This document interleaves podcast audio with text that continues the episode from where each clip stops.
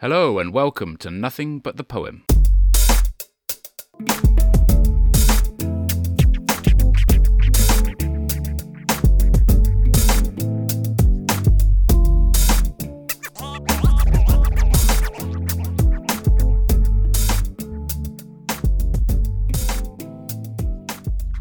Hello and welcome to this special podcast. We've got a fantastic group of poets and practitioners around the table who've been working on a project called Poetry Unravelled, focusing on poetry in dyslexia and neurodiversity, thinking through how we can use poetry in schools and in different settings to help people communicate and use their creativity and self expression for their own well being, but also so that we can hear as many voices and as many perspectives as possible. So, I should introduce myself in case you don't know me. Uh, my name's Sam Tongue and I'm the project coordinator at the Scottish Poetry Library. I'm really looking forward to today's conversation. I'm going to go around the table and get everybody to introduce themselves so that you can hear their voices and hear their names, and then we'll get a brief overview of the project to get some context, and then we'll get into it. So, on my left, Um, I'm Julie McNeil. Lovely to be here. I'm Victoria McNulty.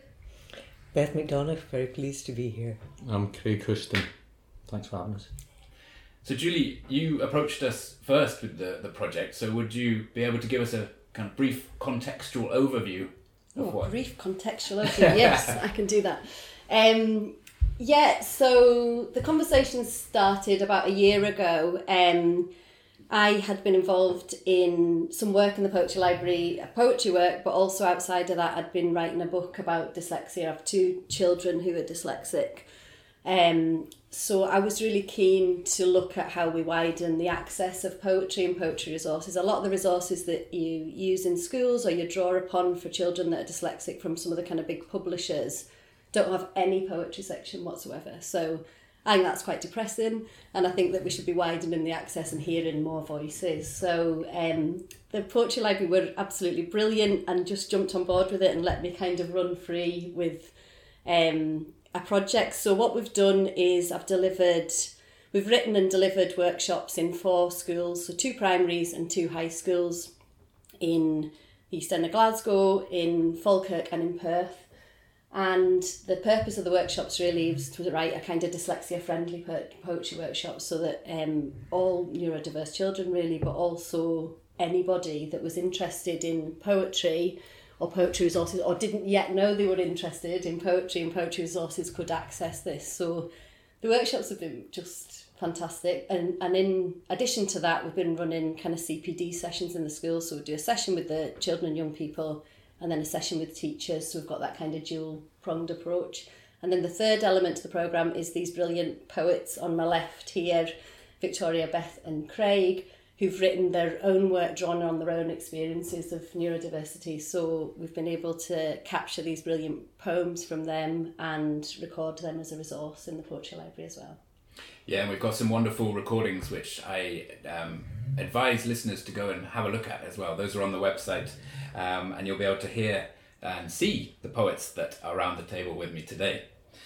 Thank you. Yeah, thanks, Julie, for introducing it so succinctly. Um, a- and quite a large project, quite a lot of things Yes. going on in Yeah. that project as well, and it's fantastic to hear how it's been going uh, in the schools with the teachers and the and the students. It's important to have that that two pronged approach, It's- as you put it. It's been really um, lovely to do it that way, to have the voices of the children, young people, but then see the perspective of the teachers as well. So, and obviously, the workshops and CPD sessions we've been running have been quite different, and also school to school have been quite different. We've been able to really kind of tailor the workshops to the needs of the school and the needs and the age and stage of the children in the school. So some schools I'm going into and it's uh, support for learning base maybe for children who aren't really attending school um, and they might be all ages and sometimes I'm going in with a class, you know, a P5 or P6 class. So that's been the lovely thing about the project is that it's had that kind of you've been able to be quite dynamic with it and change up what you're offering depending on the needs of the people in front of you. So and the kids have been just brilliant. They're just well, you'll hear some of the poems hopefully um, on the website, but um, their their poetry's been brilliant. They've just jumped into it with two feet, so it's been a fantastic experience. P6G, Who Are We?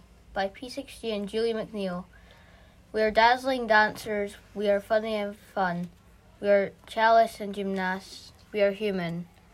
We are kites and creative, ambitious Alexander. We are football and judo, animators and YouTubers. We are great goalkeepers and drama stars. We will all go far.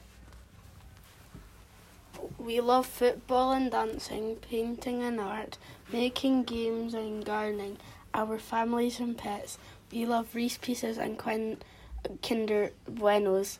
We love blueberries and Maltesers, cakes and avocados. We love gaming and sweets, cookies and ice cream, pizza and more buenos. We love everything.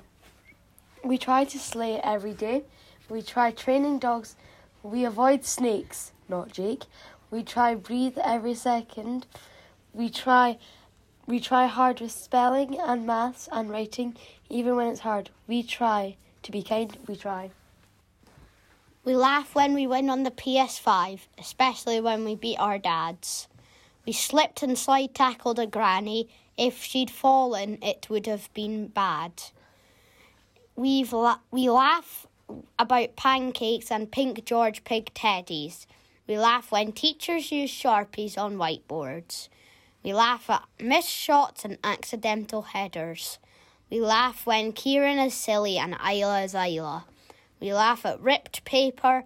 We laugh with all our friends. We wish to travel around the globe. We wish to be the goat. We wish for world peace and endless buenos to eat. We wish for cocker spaniels, cockapoos, and bunnies for pink pigs and friends who think we're funny. We wish for a rich like Elon Musk who never has to ride the bus. We wish for no hate, just lots of rakes, and we wish for lots of sun in Scotland. We are proud of ourselves, our families, and pets. We are proud of achievements in football, gymnastics, and dance. We are proud of each other we slay every day. We are proud of our wonderful class we call P6G.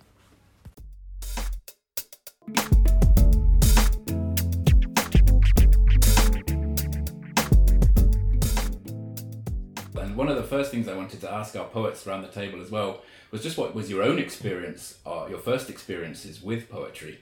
Julie's been describing some of the things um, that, that she's been doing and, and with the workshops and with the teachers. Um, but what was, and that, that's, that's already kind of um, the first experiences of these lucky students um, in this point. But what were your own first experiences of poetry in school? Let's put it in, the, in school first of all. Victoria, how was, it for you? how was it for you? Um, I'm trying to think of a positive experience of poetry in school. Um, we were taught a lot of Sylvia Plath um, later on in school, and that was probably the first time I felt like I could connect to poetry. Um, it just kind of hearing that woman's voice sort of digest what was happening to her. There was a lot of work she wrote around pregnancy and things that I found not just interesting but technically really interesting and um, that's probably school wise that kind of planted the seed for me I Okay. think So that was that sounds. I'm glad that you found a positive experience in there as well. Was what was a negative experience? I think oh, just a a lot of burns and a lot of just being forced to learn by rote and not actually not actually engage with what's on the page um, but until I don't know if it was Sylvia Plath or the teacher who by the way also us a lot of Seamus Heaney and I had a really similar kind of love of that I don't know if it was the poetry or the love the teacher had for the poetry but all of a sudden I was like this is probably a really worthwhile thing to be looking at and before I didn't feel that so So yeah. that teacher's passion and also meeting those poets on the page as well. Yeah. yeah brilliant. absolutely Beth, what about you? Do you know? I think I think I got lucky at Robsley Primary because I'm really aware of talking to a lot of people who endured the annual Burns Fest in January. which, don't get me wrong, it's a great thing, but that seems to be the time when people are offered poetry quite a lot, and that was not my experience at Robsley. I think, yeah, it was even things like you know Belloc and things that really captured my imagination as a really small child when I was up at secondary, yeah, period two on a Monday morning, poetry, yep. And I, I was, so that and that my English teacher there was a mistake in the curriculum and I managed to get the same English teacher for four years. Fortunately, she was absolutely fantastic. Okay. It's a bit of a gamble, isn't which it? is so I have to count myself as really lucky in that aspect. So no complaints from here, but I realise that's not the case everywhere. So a passionate teacher that you also managed Oh. to get for four years. So that was It, and it was, she did say to us, there has been a mistake in timetabling. This really shouldn't be happening. But I was like, yes. Delighted. That's great. School error in your favour. Absolutely. It doesn't always happen. Craig, what about you? Um, I, am trying to think of. It seemed to pass me by. I, I actually don't recall it apart from the annual um, uh, Burns parade. That that was really the only time I can think of anything. But that might have been more with my engagement with school than anything else. Mhm. Um, so I, it definitely didn't connect with me, and it definitely didn't feel like something that people like me did. It, it, it, it passed me by. But my mum gave me a book that she used to write when she was younger, and it was a blue book. It was a really nice like, notebook, and it, all the wee scribblings of poems that she'd done when she was in her teens. I've still got it, and I don't know why I kept it. And uh, it, yeah, I could tell you where it is in my house now, and and that was probably the first real connection with someone's writing words that I can relate to, uh, if that's the right way of putting it. So, Yeah. yeah, that was my first experience. Oh, fantastic! And that yeah, so that, that little blue book Aye, that you've got yeah. is that that and you know exactly where it is in your Mhm, house now. And you, do you revisit it now? I do. I Yeah. do. It's um, yeah, I, I copy from it. So um, no. That one today. um, no, I, I definitely do, and it's uh, since then it, it definitely look for as everybody does things that connect with you and your experiences. So um, it's definitely helped shape that. Yeah, oh, fantastic. And Julie, I should ask you: is that what was your first experience? I feel a bit like Craig. I, I, it passed me by. In but certainly in primary school, I don't remember any. Po- I, I wasn't didn't even have the annual Burns Fest because I was in Carlisle. So, um, it passed me by. Um, in primary, in secondary school, we did poetry, but I saw it as a bit of a chore, to be honest, because it, I found that process of teaching poetry to analyse poetry soul destroying, but not soul destroying enough to not then, because I went on and did English literature, you know, but then I didn't read or write poetry for a long time after that. I think it did put me off. I think studying it in a kind of academic way really just turned me off. And then it wasn't until about 10 years, 15 years later, I had my son and I started engaging. I suppose I had this outpouring of trying to capture all these things about his life and him and all this. And I started writing again and then I started reading a lot of poetry again. But there was a big period of time where I didn't read or write poetry at all. So I'm glad you've come round to it. I know, uh, I'm fli- glad as well. Yeah. So that's, that's really interesting. And then thinking about um, those kind of first experiences, but then also the, chi- the kind of challenges that you've faced with um, dyslexia or neurodiversity and what's attracted you to this project as well. Mm-hmm. So maybe, yeah, going back to back to you, Craig, um, what are some of those um, challenges that you've that you've been aware of and how has poetry and poems helped with that? a, a lot of the challenges I've experienced is through through my work. So um, the, the, a lot of the young people that we work with uh, have challenge literacy challenges, and found that they're not really enabled to express the same way as others maybe, and and I think that's a, a real shame because everyone's got something to say. It's just they might not have the platform. So I think some of the challenges has been potentially assuming if someone can't do something this way, then they're not capable of doing it at all. And and I think that's yeah, I think that's a, a real shame. And you know, as we were talking about earlier, from working in in prisons uh, with young young men, they very often don't get that platform. And what I've seen and what my experience says is when they're enabled to express, they can often express in a really hard hitting way. And I think we need to we need to get better at making everything inclusive. But as we're talking about poetry today, we definitely need to widen the net. That it's not a certain kind of person that, that does that does poems. Um, yeah, so And a kind of interesting fact we were talking about earlier was that there's a very, very high percentage of dyslexic people in the Mhm. prison population, much higher than you know the, the general population, and and people with literacy difficulties in general. So um, Craig's work there is, you know, really, really important that he's doing.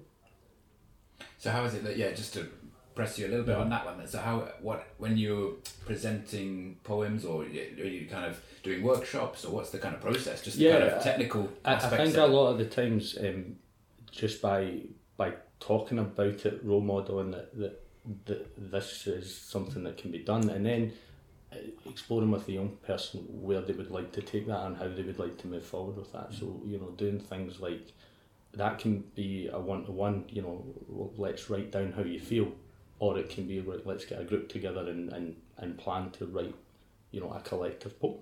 And it's really led by young people, but that's the real importance that I think that there's a perception that there's a right way of doing it, and it's words on a page. Yeah. Yeah, Yeah. it's words on a page, and um, actually, when people have extreme experiences, or positive or negative, that it can it's really emotive to read those, and actually, and my experience says therapeutic, uh, but also it can guide a lot of even the support that we provide because pe- young people have often said, "Well, I need to say this at this point. I need to do this at this point," and and when they're able to be expressed uh, to be expressive, you can get a lot more out of them in terms of how, how best to provide support. So, yeah, that's how we've used it at work. Yeah. So re- yeah, so a resource that just kind of unpacks and unfolds and, and gives that self expression, which is so important. That's right. Uh, Sorry. Beth, how about yeah, with the, with your own kind of personal experiences? Well, I, I suppose I, I was teaching art in various sectors, including special, and I've come across a lot of different kinds of neurodiversity, teaching in FE, t- you know, and later on teaching in a university, different things. And of course, when I had my own son who has very severe autism, learning difficulties, sensory processing issues, epilepsy, and all the other things you add into the mix, of course, you know nothing at all, do you? but and it's a, it's a whole different ballgame, and, and you may have a couple of decades of, of professional experience, and you know nothing. Um, but I'm really aware. My my son is not quite non-verbal, but he has you know he struggles on, that level. I mean, far away from literacy, speech is just not an easy option for him. And I'm really aware of how much we use poetry in early learning children's books, whether it's the Gruffalo, the Bear Hunt, all these sort of Mhm. things. And here you have you have rhythms, you have repetition, you have rhyme, you have all these sort of things that build expectation and reward. And a lot of what we're doing quite often with my son is about backwards chaining to give him a space in which he can produce a word or a response. And poetry really fits into that. And I'm I'm really actually I'm in awe of people who can write poems for children. I have really tried. I find it a really, really difficult thing to do. And it's funny because it's something with my own son, who is now 24, I'm very much enmeshed in. So I'm in awe of the children's poets. But yeah, it's been a big part in how we help my son communicate. It's that that really came across in your poem that um, that we recorded earlier as well, which is going to be available alongside the podcast. The tap into me, that kind of physical element of the poetry uh, and the poem itself. Is that something that you were exploring in that poem? Yes, very much. And again, the repetition and what, what my son would actually do and require us to do. And yes, that the repetitive and sometimes quite formulaic thing, which then also breaks into something different when he needs.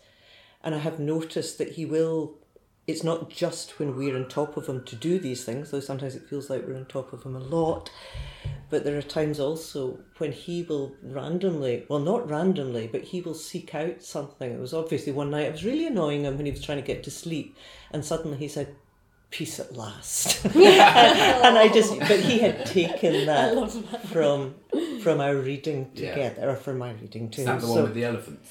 yeah, yes, Ah, the, the Jill. Murphy thing. Yeah. So there's all, and he does this periodically. He will fish out something from way back, and it will come up. So it gives him something, and in I say again that repetition, the reward, the rhyme, these expectations build patterns that really help my son communicate. I can't underestimate Yeah. what poetry does for him. Wow, wow, that's really powerful to hear as well. Because so we're already building up this picture of just the multiplicity of uses of poetry and poems. Um, yeah, and that kind of so the rhythm and the meter and that kind of um, Yeah. repetition and, and language use, but pre-verbal as well. Well, this of, is it. I think. I think. Sorry, when I feel sometimes people put poetry on this shelf that Yeah. it's this grand intellectual pursuit, which of course it can be, but here is my son, at twenty four, barely able to speak, and I believe poetry has something fundamental to offer to his life. brilliant, brilliant. Thank you. Thanks for sharing that.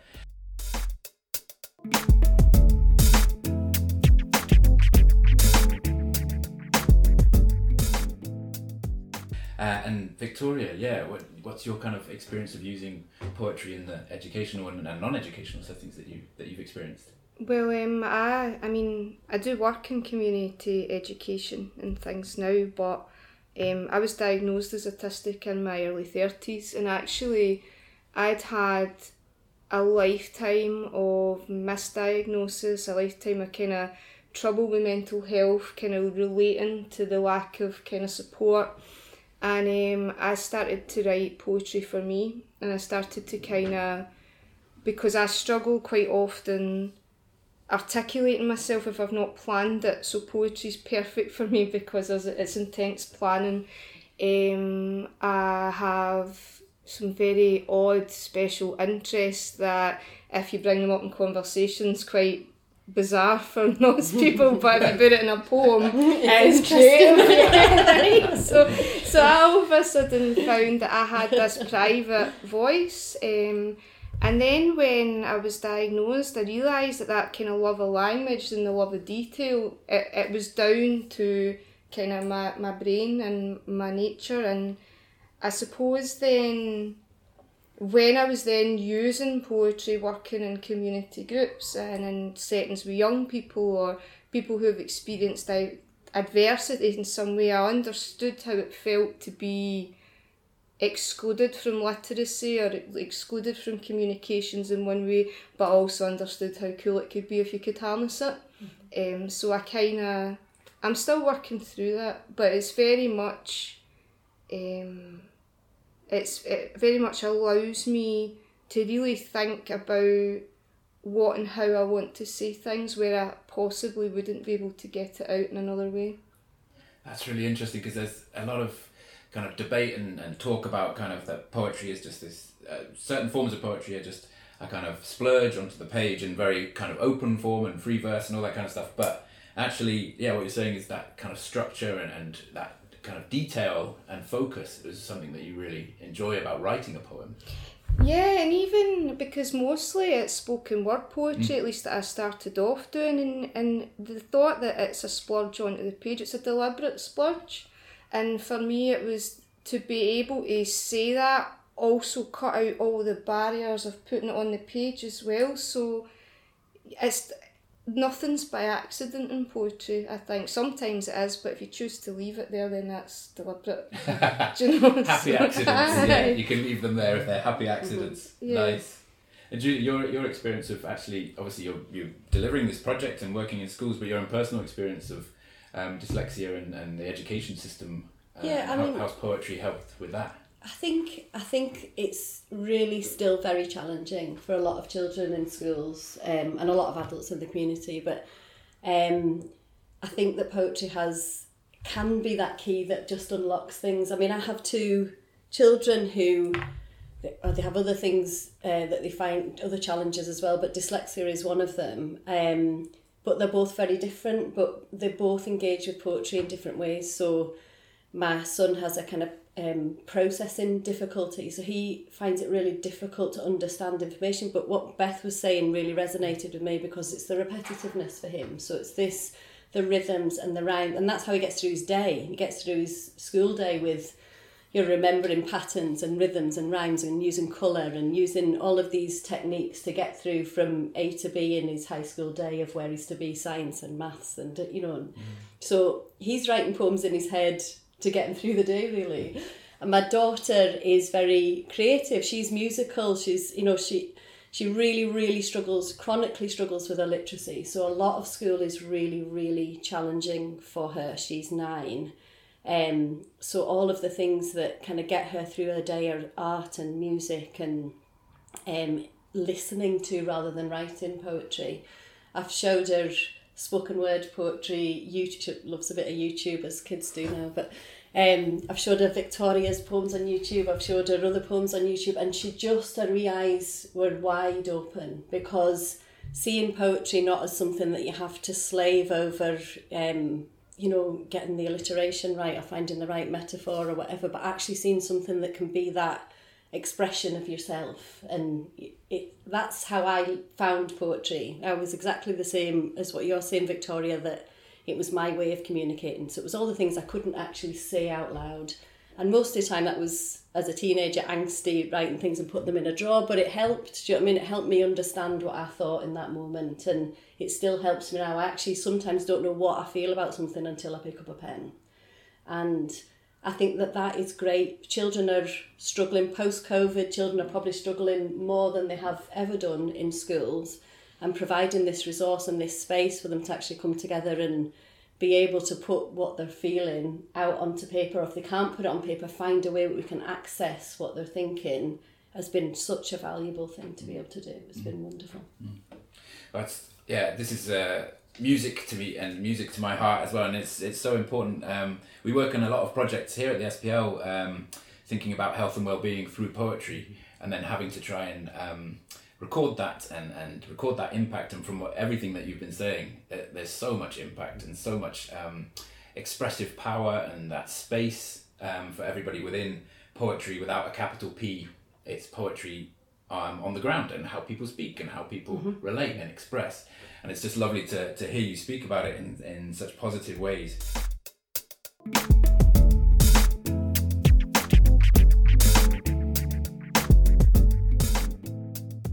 With Beth, we've had a look at uh, briefly at what at Beth's poem. I just wanted to um, ask Craig and Victoria about their poems. Again, they're they're in a, a parallel recording, so you can hear them uh, and see them. But I just wanted to ask Craig, yeah, where did your poem "Shine" come from? Um, for me, it came from when- when Julie asked me to be part of the project. uh, It came from that feeling that sometimes when you feel on the margins, sometimes when you feel not included, that it can feel heavy and it can feel dark. And um, for me, that meant that it made me think about that. It made me think about what how did, how was that how was that feel for me? How does it feel in my experiences? And it then sort of made me smile a bit because I thought each one of those times, those dark times, have, have ultimately led to something positive. It's, it's led me on, and it's shaped me and, and my life experiences. So that's where mine came from. Fantastic. So that kind of yeah, that, there's some really powerful lines in there, and um, that idea about the kind of the fake it till you make it, and life is a performance, and the audience are just here to see that show.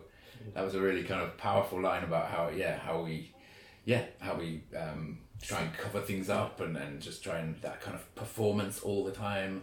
Um, yeah, that really resonated with me. Maybe that was it was the, it's the social roles for me that Yeah. felt like that, especially in education. Yeah. As a, as a, you know, not been in school for many years now, but that I felt my role was to be a guy playing football and to act that way and, and to, to walk that way and talk that way and uh, and, and that's wasn't and I dare say I don't want to speak for anybody else but everyone in- my school have felt that way and I, I think I think that sometimes that those roles create conformity they create they, they strangle expression is what I think That's interesting. Yeah, so they strangle expression, but then also prompt expression and provoke expression. Where you, I- I was gonna- I was gonna say that. yeah, but no, there's Yeah. that paradox in there, which is really, really powerful. Victoria, with your poem, A Rumba in the Co-op, great title, great title. What's going on there? What's going on in the rumba? Uh, I just kind of I thought about the project and I thought about who would be watching perhaps and I thought about my own experiences of sitting in school and I remember one or I think I remember one teacher in classroom in particular um, that I just could not get into at all And at the time, I didn't realise it was because of any kind of neurodiversity. And, and what I always was told at school is you could be really brilliant if you just paid attention. And I was thinking I was paying attention to the noises down the street. Paying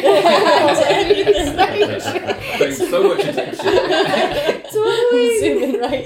so um, I, I just kind of wanted to kind of sum up that feeling of everything building up till it didn't make sense anymore.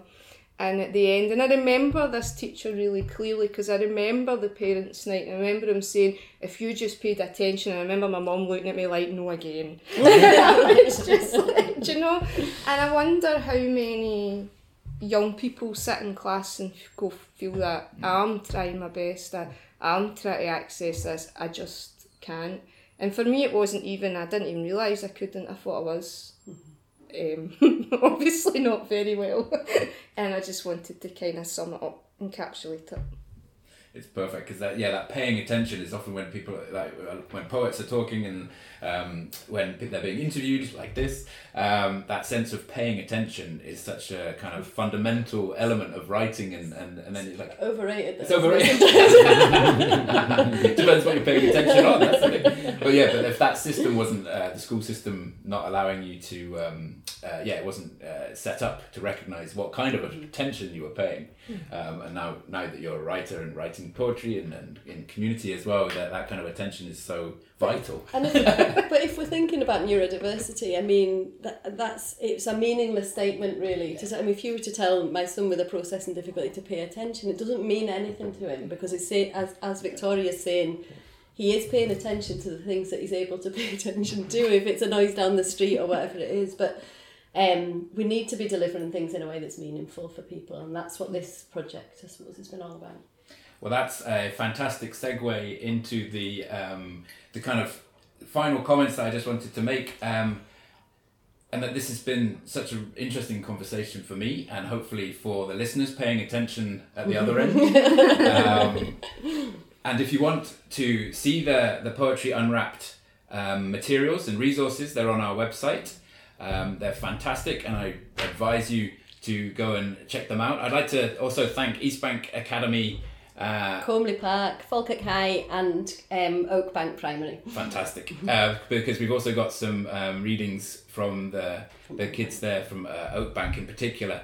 Um, so they've already engaged with the project. So yes, on our website are all the resources and the videos. Um, they're fantastic, and I think that you should go and see them and use them as much as you possibly can.